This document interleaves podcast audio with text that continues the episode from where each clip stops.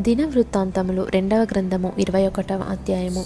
యహోషపాతు తన పితరులతో కూడా నిద్రించి తన పితరుల చింతను దావిదుపురమందు పాతిపెట్టబడెను. అతని కుమారుడైన యహోరాము అతనికి బదులుగా రాజాయను. యహోషపాతు కుమారులైన అజర్య యహియేలు జకర్య అజర్య మికాయేలు షెఫట్య అనువారు ఇతనికి సహోదరులు. వీరందరూ ఇస్రాయేలు రాజైన యహోషపాతు కుమారులు. వారి తండ్రి వెండి బంగారములను బహుమానములుగా ప్రశస్త వస్తువులనేకములను యూదాదేశములో ప్రాకారము గల పట్టణములను వారికిచ్చెను. అయితే యహోరాము జ్యేష్ఠుడు గనుక అతనికి రాజ్యమును ఇచ్చెను. యహోరాము తన తండ్రి రాజ్యంను ఏలనారంభించినప్పుడు తన్ను స్థిరపరచుకొని తన సహోదరులనందరినీ ఇస్రాయేలీల అధిపతులలో కొందరిని హతము చేసెను. యహోరాము ఏలనారంభించినప్పుడు ముప్పది రెండేండ్లవాడు అతడు ఎరుషలేములో ఎనిమిది సంవత్సరములు ఏలెను. అతడు అహాబు కుమార్తెను పెళ్ళి చేసుకొని అహాబు సంతతి వారు నడిచిన ప్రకారముగా ఇస్రాయేలు రాజుల మార్గమందు నడచెను. అతడు యహోవ దృష్టికి ప్రతికూలముగా ప్రవర్తించెను. ఆయనను యహోవా తాను దావీదుతో చేసిన నిబంధన నిమిత్తమును అతనికిని అతని కుమారులకును నిత్యము దీపమిచ్చేదనని చేసిన వాగ్దానము నిమిత్తమును దావీదు సంతతిని నశింపజేయుటకు మనస్సు లేక ఉండెను. అతని దినములలో ఎదోమీయులు తిరగబడి యూదవారి అధికారము త్రోసివేసి తమకు ఒక రాజును చేసుకొనగా యహోరాము తన చేతి క్రిందనున్న అధికారులను వెంటబెట్టుకొని తన రథములన్నిటితో బయలుదేరి రాత్రివేళ లేచి తను చుట్టుకొనిన ఎదోమీయులను రథాధిపతులను హతము చేసెను.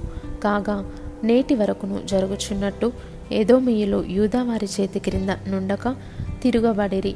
యహోరాము తన పితరుల దేవుడైన యహోవాను విసర్జించినందున ఆ కాలమందు లిబ్నాయును అతని చేతి క్రింద నుండి తిరగబడెను.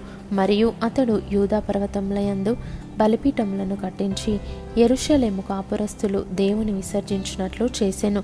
యూదా వారిని విగ్రహ పూజకు లోపర్చెను అంతటా ప్రవక్త అయిన ఏలియా యొక్క పత్రిక వ్రాసి అతని యుద్ధకు పంపెను. నీ పితరుడగు దావీదునకు దేవుడైన యహోవా సెలవిచ్చినదేమనగా నీవు నీ తండ్రి అయిన యహోషపాతు మార్గములందైనను యూదారాజైన ఆశా మార్గములందైనను నడవక ఇస్రాయేలు రాజుల మార్గమందు నడిచి అహాబు సంతతి వారు చేసిన వ్యభిచారముల చొప్పున యూదాను ఎరుషలేము కాపురస్తులను వ్యభిచరింపజేసి నీకంటే యోగ్యులైన నీ తండ్రి సంతతి వారకు నీ సహోదరులను నీవు చంపియున్నావు. కాబట్టి గొప్ప తెగులు చేత యహోవాని జనులను నీ పిల్లలను నీ భార్యలను నీ వస్తువాహనములన్నిటినీ మొత్తును. నీవు ఉదరమున వ్యాధి కలిగి మిక్కిలి రోగివై ఉందువు దినక్రమేణా ఆ వ్యాధి చేత నీ పేగులు పడిపోవును. మరియు యహోవా యహోరాము మీదికి ఫిలిస్తీలను కూషీల చేరువనున్న అరబీయులను రేపగా వారు యూదా దేశము మీదికి వచ్చి దానిలో చొరబడి రాజనగరునందు దొరికిన సమస్త పదార్థములను అతని కుమారులను భార్యలను పట్టుకొని పోయిరి. అతని కుమారులలో కనిష్ఠుడైన యహోయాహాజు తప్ప అతనికి ఒక్క కుమారుడైనను విడువబడలేదు.